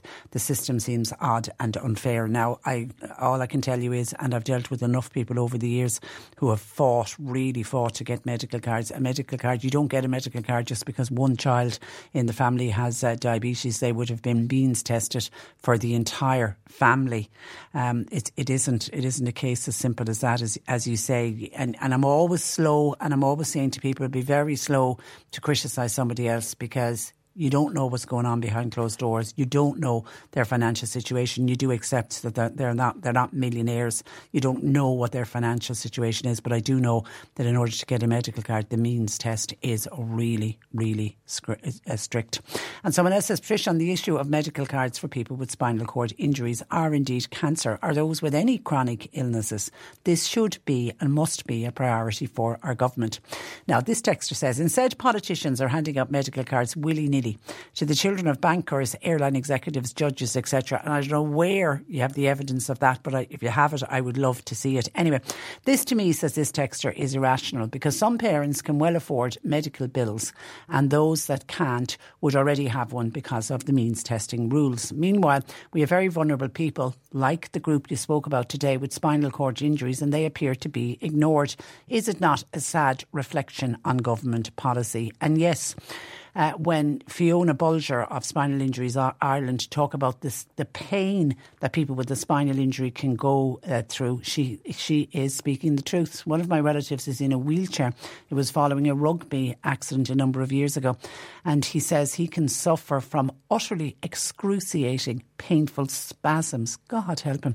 Most people do not realise uh, that those with spinal injuries do endure such pain as they stoically and silently uh, cope with the cards that they are dealt dealt with. Each and every one of them are really life's heroes, yeah, and their life is so turned upside down, literally in the blink of an eye, like for, for your own relative there going out to play a game that he obviously loved and while on a pitch a spinal injury um, you know some kind of an accident on the pitch leaves him with a spinal injury or the people I spoke about in a road accident they survived the road accident but then they're left with these devastating life changing uh, injuries and they're injuries that are with them for life. It's just, I find it so hard to fathom that any of them would be asked to fight for a, a medical card. On the Mercy Hospital that we spoke about earlier on today, and the fact that the children's ward is to move to CUH, a text. Patricia, when the children's ward in the Mercy Hospital ends up moving to CUH, where do they think people will park their cars? It's the patients attending CUH are the ones who are actually at the moment missing out uh, on appointments. Why? Because they can't get a parking space. I cannot understand the people who make these decisions, and it's sad. After all, the late Sister Fidelma, I wonder how many people remember Sister Fidelma from the Mercy Hospital, all the work she did for children in the Mercy Hospital. It's a sad, sad day in her memory to see paediatrics close at the Mercy uh, Hospital. And then just staying on that whole issue of a child being sick. And I think that's what I think is at really at the core of the paediatric service is moving in the Mercy, particularly for families who have very sick children who've been using that service, and the child get used gets used to going into the building, gets used to you know knowing where everything is and the staff and etc. And suddenly they're going to be moving to CUH, and there's the added complications. Then, as you know, so many people are pointing out with parking and the added complications of travelling extra distance, uh, etc. And when you have a, a, ch- a sick child, you'll do anything to get help for that child.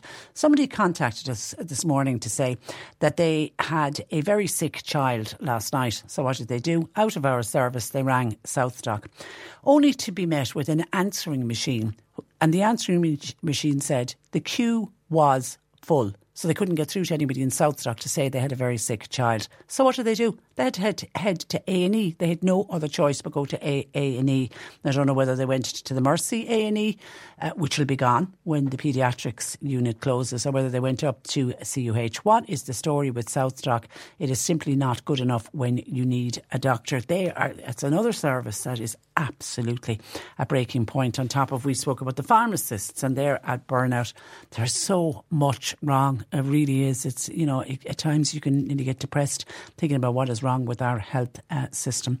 I mentioned about the householders that are falling into arrears with gas and electricity. That has prompted John to raise the issue of petrol and diesel prices. John says in his area, petrol and diesel prices at the moment are both neck and neck at 183 uh, a litre.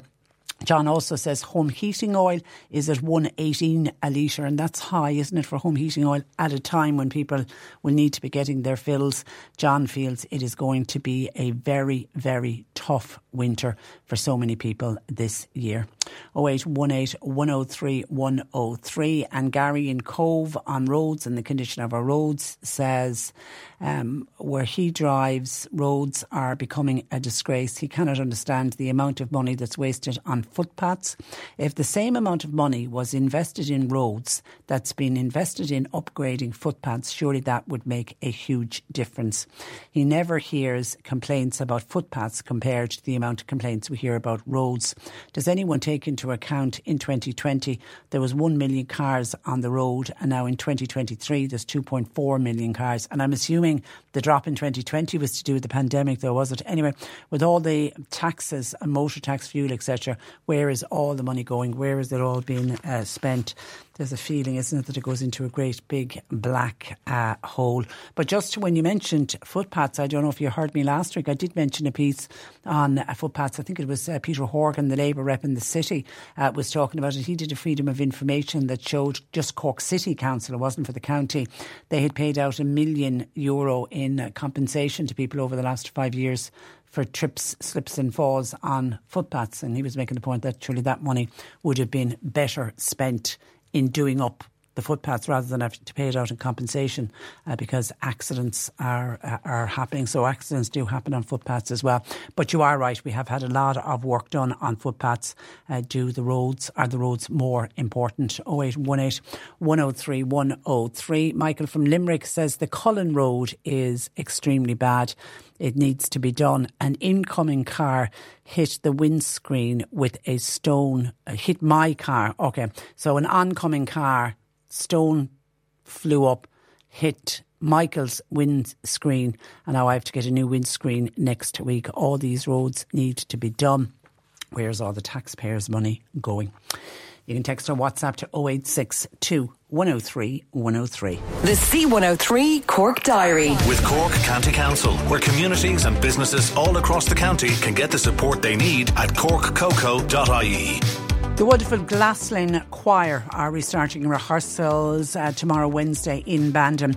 They are, they are a three part ladies' community choir. And if you can hold a note and you'd like to go along, nothing better than getting involved in a choir, you can email glasslinechoir at gmail.com. Ardfield Rathbarry Gardening Club will meet on this Wednesday in the Parish Hall in Rathbarry, 8 o'clock on Thursday night. The guest speaker is Matty from Future Forest in Kealkill Teas Coffees, and there will be plants for sale. And the annual Marymount Coffee Morning and Raffle will take place this Friday in the Goalpost in Chanagary between 10am and 12.30. Entertainment on the day by Padraig Parker. And the Sacred Heart Parish pilgrimage to Knock is also taking place on this Friday, 29th of September. The bus will be departing the church grounds at half seven in the morning and they're expected back in Cork at about 9.15. Cost is 50 euro. It does include bus and meals. 021 434611 if you would like to go along. And finally, Newmarket Sports and Leisure. They're organising a scrap metal collection fundraiser. It's for local amenities in Newmarket. It's going to be held this Friday between 5pm and 7.30 and then again on Saturday 9.30 in the morning to 4.30 in the afternoon. And the collection is at the AstroTurf car park at the GAA grounds. All types of metal or old farm machinery welcome, including tractors and cars, copper, brass, stainless steel, lead, and aluminium, old car and tractor batteries, plus motor and engines, all accepted free of charge. A collection service, by the way, is also available, but you need to call them at 087 6047400. Cork today on C103. With Corrigan Insurance's Macroom, now part of McCarthy Insurance Group for motor, home, business, farm, life, and health insurance. See MIG.ie. Together at the Lodge Midleton on Sunday, October 1st from 1 to 5 p.m. This is a free mental health and well-being event for all the family to enjoy. Supported by the HSE and Cork County Council. We got to make it better. Meet your local HSE and voluntary mental health and community-based services in the East Cork area. Enjoy family fun events, great music and great food and lots more. Join us for Together at the Lodge on October 1st at the Midleton Lodge Park, Youghal Road. Brought to you by HSE Cork Kerry Community Healthcare, Cork County Council and Connecting for Life programme. With C103. Email Patricia now with your story or comment. Cork today at c103.ie. Cork Cork today on C103. The first named storm of the season is set to batter Ireland tomorrow, bringing with it some damaging uh, winds. To chat about Storm Agnes, Alan O'Reilly of Carlow Weather uh, joins me. Good morning to Alan. Morning, Patricia. How are you? I'm very well, and, you, and you're very welcome. And I've just been keeping an eye on uh, Twitter, and you're doing fantastic uh, updates. You're, it's, it's the Storm Agnes, because of you, is actually trending at the moment on Twitter. How bad is it going to get? I know you're following it out in the Atlantic at the moment. Yeah, so it's a tricky one to forecast because it hasn't even developed yet. It is going to start to deepen and develop really very quickly now through this evening tonight, and then push in overnight into the southwest. The latest weather models do upgrade the intensity a little bit. We kind of had gone from really very dangerous looking storm to being, you know, just more of a normal storm. We've gone a little bit more on the dangerous side, especially for the south and southwest of the country. We're looking at gusts over 100 kilometres an hour and a lot of heavy rain as well. So that's why we have an orange rainfall warning now but issued by Met Éireann for Cork and Kerry over 40 millimetres of rain is possible in 24 hours. I think, Patricia, two of the biggest issues here are the timing of the year and the timing of the day. So we still have a lot of, uh, obviously, most trees still have their leaves covered in, Mm. which creates a bigger problem in terms of trees more likely to come down in strong gusts rather than the wind blowing through the trees as we would expect in another couple of weeks. That's the first problem, time of the year. The second problem is the time of the day rather than hitting over hitting overnight when most of us would be asleep, Agnes is going to really start to make herself felt in the southwest early in the morning and will peak through the day tomorrow. So really from probably eight or nine a.m. in the south up until probably more like five or six o'clock. Um, it's really going to be very strong and. Some of the weather models are showing gusts of over 90 kilometres an hour for five hours in the south. That's a long period of time. It normally doesn't blow for that long. No, and the problem is is that as the centre of the low comes through, there's going to be some very strong winds kind of on the, the the front side of the storm if you want to take it. And then as the low moves up, then we get strong winds on the back of the system as well. So the lowest centre is where the calmness is, and then everything around that on the south and the east of it is where we see the strongest winds, and that's what brings the south and the southeast and the east into the firing line. But Cork looks like it's probably going to take the brunt of Agnes, unfortunately. And the strong winds, then, as you say, could have the possibility of trees down. Danger power outages, do you think? Yeah, I'd say there is, unfortunately, because of the number of trees that could come down, there is likely to be some power outages. Um, so charge up and look after that. I mean, you know, we do need to keep a level head here. We're not looking at a Ophelia or Darwin type scenario, but we aren't looking at a normal bit of yellow weather warning either, which are kind of, I think a lot of the time people are either in one or two boats, as where this is in the middle. This is, you know, it's a serious storm. Um, it's the time of the year and the time of the day combination, and the heavy rain along with the strong winds that's going to make it feel really nasty through the middle of the day. But as you say, it's not for the entire country. Well, no, I mean it will move up across the country, but not everywhere will see the strongest of the winds. Like the the, the inland, Midlands, and, and kind of, I suppose, North Midlands will probably stay within kind of the centre of the storm, really, and miss the strongest. But it will still be a rough day right across the country. It's just the particularly strongest winds will be in the south and the east. Driving conditions, I imagine, Alan, be pretty tricky tomorrow. Yeah, especially with the combination of heavy rain and strong winds. The heaviest of the rain will be in the morning, but still raining until probably four or five o'clock in the evening. Um, a risk of some embedded thunderstorms as well, possibly in that system. Um, and it's going to go from kind of very, you know, nice conditions today to, to change dramatically overnight. And unfortunately, people kind of sometimes think, ah, there's no storm coming, it's grand now. But this is going to move in very, very quickly. And it will move through like Wednesday night it will clear, but we have some more windy conditions. Nothing as bad. We have some more windy conditions on Thursday with some more heavy showers. But the good news is, is Friday looks good. So uh, bit of respite on Friday before another wet and windy day on Saturday. Oh God! Have you any good news for us? um, Friday, Friday, Friday. Okay. okay. For- okay. So in the meantime, as you say, it's, it's very much the calm before the, before the storm uh, today. Uh, take a look in your garden. Anything that needs to be tied down or anything that needs to be moved today is the, this afternoon is the time to be doing that. Uh, absolutely. I mean, there's always going to be a picture of a trampoline by tomorrow afternoon, having lifted into someone's garden or road. So if you still have the trampoline out, just make sure it's secure. And anything else that's, you know, that as I say is liable to move and is heavy enough to cause damage. And and watch out for for trees. And look, in the middle of the storm, please don't go start cutting trees. It's Yeah. going to be a long storm because sadly we have seen lives lost where a tree comes down and somebody tries to do the right neighbourly thing that they think and to go out and clear it.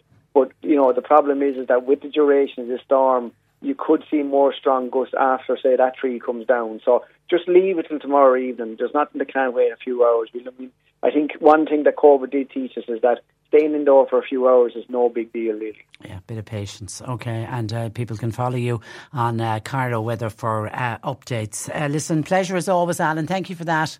Thanks, take care. And uh, thanks uh, for joining us. That is Alan O'Reilly of uh, Carlow Weather in advance of Storm Agnes. I just think the name uh, Agnes sounds so funny, doesn't it? It doesn't doesn't really sound like a storm that we should be very afraid of. Uh, but bear it in mind, as I say, it's going to be, as Alan pointed out, a daytime storm tomorrow. It's going to be pretty miserable all round. You're listening to C103's Cork Today podcast. Phone and text lines are currently closed. Joe Heffernan uh, joining us uh, this afternoon. Good afternoon to you, Joe. Good afternoon, Patricia. And last week we spoke about SAD, seasonal affective disorder, and how people can get low uh, during the winter months. So today we're going to look at how people can be uh, can can be more resilient, I suppose, as we face into the winter months. And you Yeah. want you want to look at at uh, models of what makes somebody resilient, and and, you've got Yeah. five similar resilient mindset habits. And I think I, I, I was reading down through these before I came on air this morning, and all of these really make sense. So go, Yeah. go, go down through them. These are people who, and we all know people who are very resilient, and you look at them and you think, oh, why couldn't I be more like them? And why are they so resilient? So it is all to do with the sort of a mindset. And you start with they pause instead of acting impulsively. Well, uh, impulsive action, uh, say fueled by anger or fear, usually doesn't give a good outcome. In other words, like um, uh, as it said in the research I did there, the value of the pause um, in a time of stress and uh, adversity uh, is a great uh, weapon, as it were, to have. Um, because sometimes we say or do things on impulse because the feeling is um, uh, running the show. In other words, it's emotion over intelligence rather than head over uh, feeling. Um, so, if we can at all, now, I, I mean, uh, wisdom is sometimes uh, it only comes with um, a lot of mistakes and a lot of uh, you know we learned our lessons the hard way um, but we maybe hopefully can learn to think before we act in other words the pause is very important rather the, than the impulsive either statement or action or both. Um, uh, there'll be a better outcome if a person has a bit of a think before they act or speak. Yeah, take take a bit of a, a breather. It's a little Take bit a, like take a breath. It's yeah. a little bit like how many people have regretted in anger sending a text or an email, and if you had waited and thought Yeah. about it, you wouldn't have sent it. But sometimes it No, can, you be, it can You be, too, be, be too late. Now, people who have a resilient mindset, they can work through discomfort. Yeah, yeah. You, we all know the song, I think. Um, when you walk through a storm, hold your head up high and don't be afraid of the dark. Now, in a way, uh, those are very profound words, and, and if we could do them, if we could act on them, I mean, um, we'd be doing extremely well. Um, so that, like, um, uh, there will, anyone can be good on a good day. But working through a bad day or a bad time or a bad week or a bad month um, can be can be tough. Um, and um, you know, we need to just keep putting one foot in front of the other, as it were, and just maybe just keep going the odd time. Um, uh, no, it's difficult. I mean, um, uh, uh, I think it's probably one of the great basis, basic reasons behind addiction that people want to escape uh, the the the situation, the thinking that they're in. So, um, you know, uh, the um, the extra glasses of wine, are the um, the uh, you know the drug scene that we often talk about, which is um, yeah, over over medicating yourself, and all of that. Yeah, like. yeah. So that it um, seems like the easy solution, but it's not. It's not, you see, because the the big thing about it is that it doesn't work. Um, so alcohol or um, other ways of um, inappropriate ways of escaping um, are, are are not good. We need to be able to maybe say to ourselves, "This too shall pass." Now, you know, it mightn't pass by this afternoon, and it mightn't pass by tomorrow, but um, you know, everything passes eventually mm. uh, including ourselves. But um, we'd hope that that wouldn't be the uh, the answer to it, but that we would get through the bad times. Okay. So working through discomfort. Yeah, and then resilient people, uh, and I think this is an important one. They practice self care. They know how to look after themselves. They do. They do, and I mean that can be. Um, that needn't be um, um, a big, massive uh, thing. Um, are we getting enough sleep? Would be a very good question during times of uh, of stress. Um, uh, are we doing a little bit of exercise? Maybe a big bit of exercise with some people, um, or maybe people like me, small bits of exercise.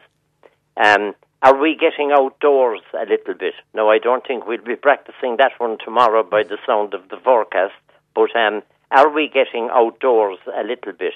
And, you know, lots of people uh, would have a pet and they would walk the dog, or they would stroke the cat, or they would pick up a book. Um, whatever, um, whatever helps. But we do need to practice a bit of self care. And I mean, it doesn't mean becoming, you know, uh, uh, selfish. We're talking about self care. Yeah. Um, I listened. Yeah. I, I, listened to an interview with um, Deepak Chopra. You know. The, oh yeah. The meditation guru. Oh my God, the man made just so much sense, and it's all about uh, self care and wellness. Just and yeah. looking after your mind, and then that goes on to looking after your body. It just it was yeah. I just thought, God, if we could all live like that, the man really has nailed it. He he, yeah. he, he really has. So meditation is, is a great thing. It doesn't have to cost a lot. It doesn't have to take a lot of time uh, either.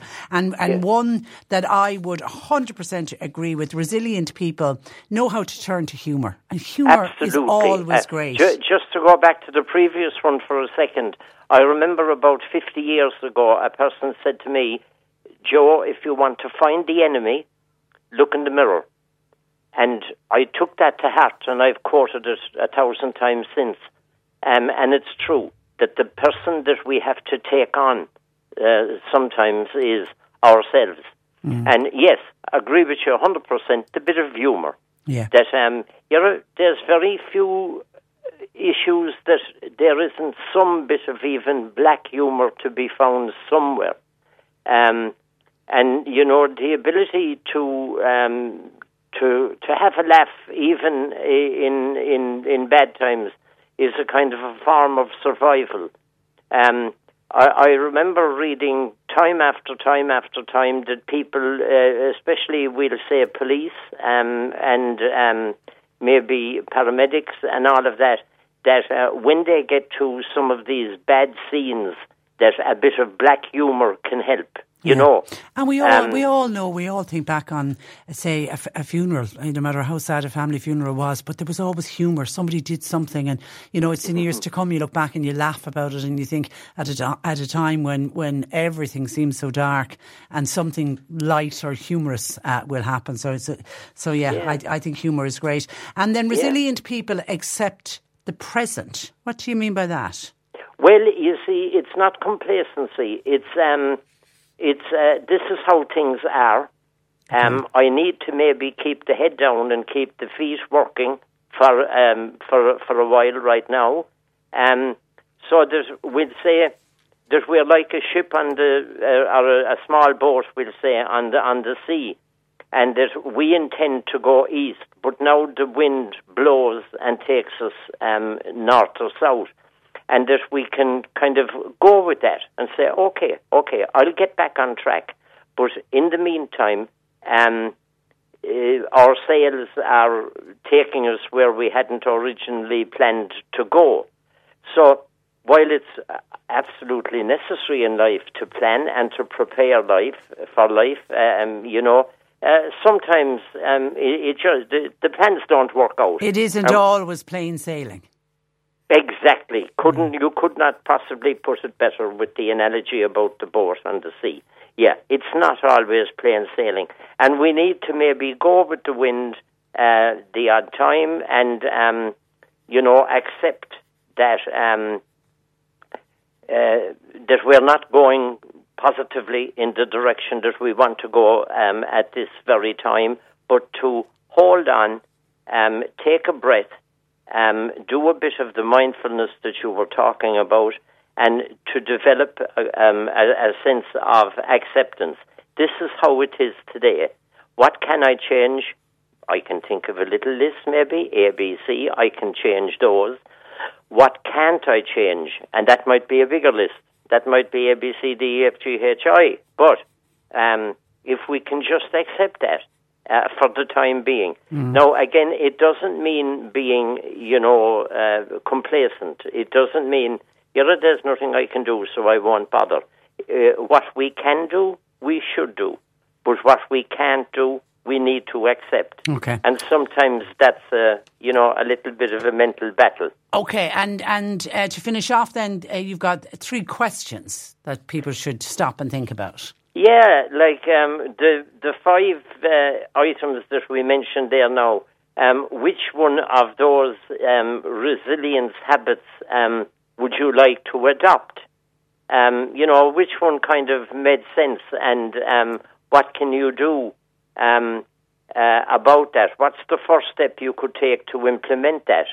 And as I often say, it doesn't have to be a big deal. It could be send that email, make that phone call, send that text, or, you know, whatever. But um, so um, that's to what, what's the first step that you need to do to implement uh, whatever one of those um, five uh, items, issues, whatever the word is that you would like to do, and when are you going to do that? I mean, are you going to say I'll do it tomorrow? Um, are you going to say I'll do it next week? Or are you going to say, do you know, there's nothing preventing me from doing that this afternoon? Yeah, have a start. Have a starting point. Yeah. Okay. Okay. Yeah. And uh, Mike says, with regard to the piece about acting impulsively, go with what you know, not necessarily how you feel. Someone else says we are more durable than we are vulnerable. Never forget that. And uh, Anthony says, I spotted this in a cafe in Ennis yesterday. Life is like a sandwich. You have to fill it with the best of ingredients. that's, it. that's a good yeah. piece of advice. Okay, that's where yeah. we leave it. Listen, thank you for that. Have a lovely week, and we'll chat to you next Tuesday. Thank you, Patricia, Thanks, and likewise. And Joe can be contacted uh, by mobile on 086 834 8145. 086 uh, 834 8145 five. That's where I leave you for today. Thanks to John Paul McNamara for producing. Mark in for Nick. Talk to you on a stormy tomorrow. Cork today on C103. With Corrigan Insurance's Macroom, now part of McCarthy Insurance Group. They don't just talk the talk, they walk the walk. CMIG.ie. Hey, it's Paige DeSorbo from Giggly Squad. High quality fashion without the price tag? Say hello to Quince. I'm snagging high end essentials like cozy cashmere sweaters, sleek leather jackets, fine jewelry, and so much more. With Quince being 50 to 80% less than similar brands. And they partner with factories that prioritize safe, ethical, and responsible manufacturing. I love that. Luxury quality within reach. Go to quince.com slash style to get free shipping and 365 day returns on your next order. Quince.com slash style.